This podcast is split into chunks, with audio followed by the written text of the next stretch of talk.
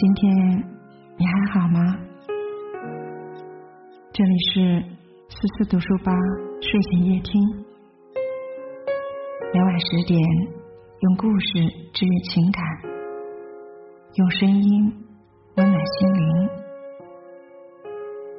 我们一起来听。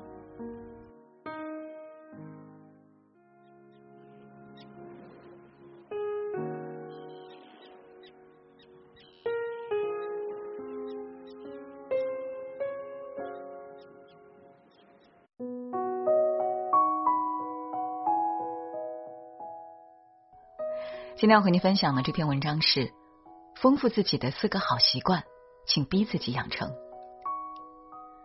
网上曾流传这样一段话：生容易，活容易，生活不容易。事艰辛，业艰辛，事业多艰辛。爱难得，恨难得，爱恨都难得。学艰难，习艰难，学习亦艰难。人生在世，十有九难。但最近一位导师对我说了一句话，很耐人寻味。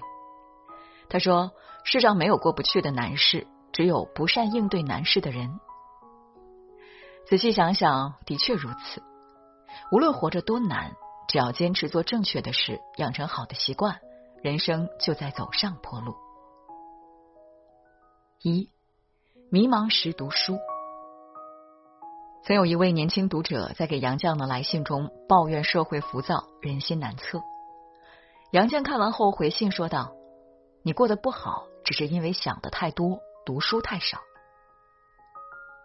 每当我生活有困惑的时候，总会反复翻看作家程志丹曾经的一段经历。生完孩子的第一年，程志丹的婆婆从老家过来帮忙带孩子，两个本不熟悉的人强行在一个屋檐下生活。思想的代沟、性格的差异，让他们的生活摩擦不断。再加上先生有点愚孝，那段时间他情绪很不好，初为人母的喜悦消失了，对未来的婚姻生活也愈发感到迷茫。后来他开始在阅读中避难。有一天，他忽然看到一句话：人的烦恼一半来源于自己的生活被侵犯，另一半来源于想侵犯他人。当时便有了醍醐灌顶的感觉。当我在烦恼别人不在意我的感受时，我又何尝在意过别人的感受呢？类似于这样的时刻还有很多。他把这些道理写在纸上，贴在墙上，随时提醒自己，用更加智慧的角度去看待生活。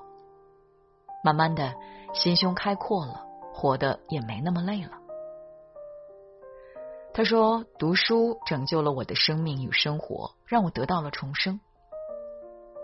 如今她已生了二胎，依旧和婆婆住在一起，却不再有当初的烦闷。”曾听一位学者说：“当你感到迷茫时，最好马上去做一件百分百投入的事情，而这件事情最好是读书。迷茫不可怕，读书就好了。”越是感觉迷茫的时候，越要学会抽出身来，静心多读书。你读过的每一本书，都会在某一时刻帮你找到生活的出路。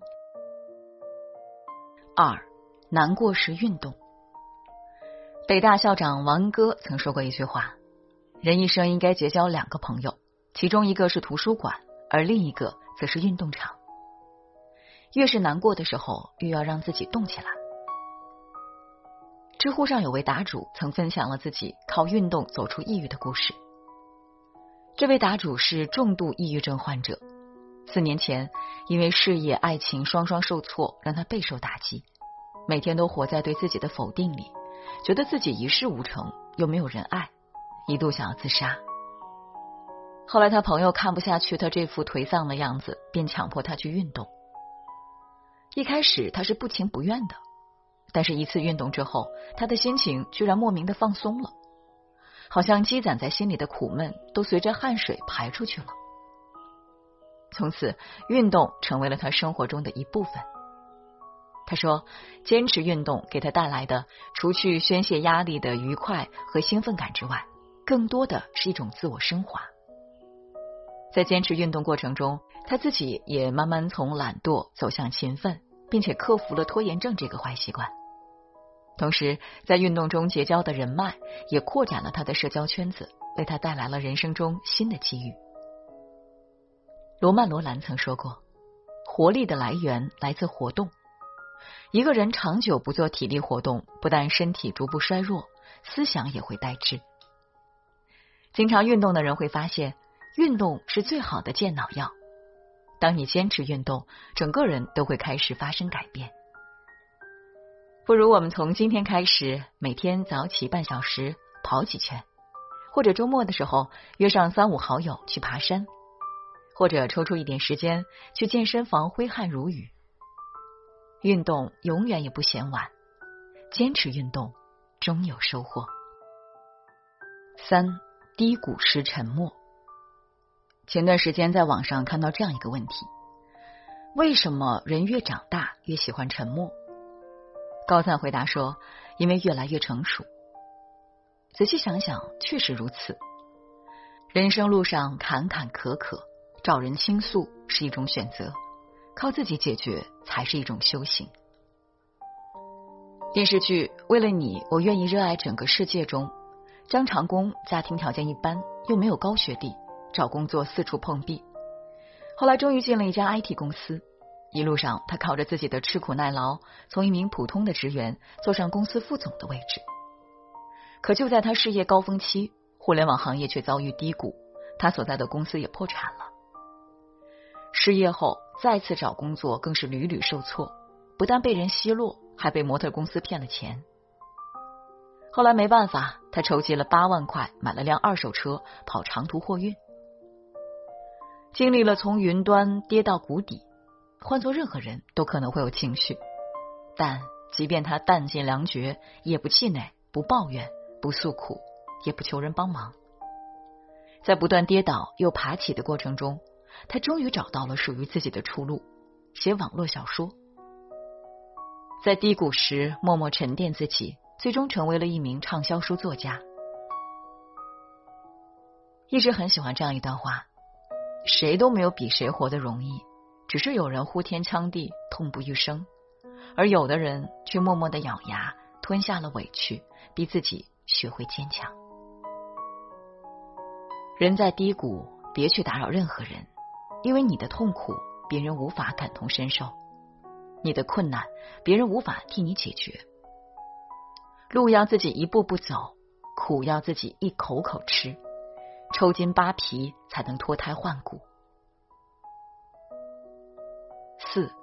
独处时自省。泰德演讲家皮克耶尔在二十九岁的时候，便过上了我们大多数人梦寐以求的生活。出入于曼哈顿最繁华的街区，供职于美国顶级新闻杂志《时代周刊》，可以随心所欲的到世界各地旅行，早早实现了财务自由。一开始的时候，人群中忙碌的生活确实让耶尔感到很兴奋。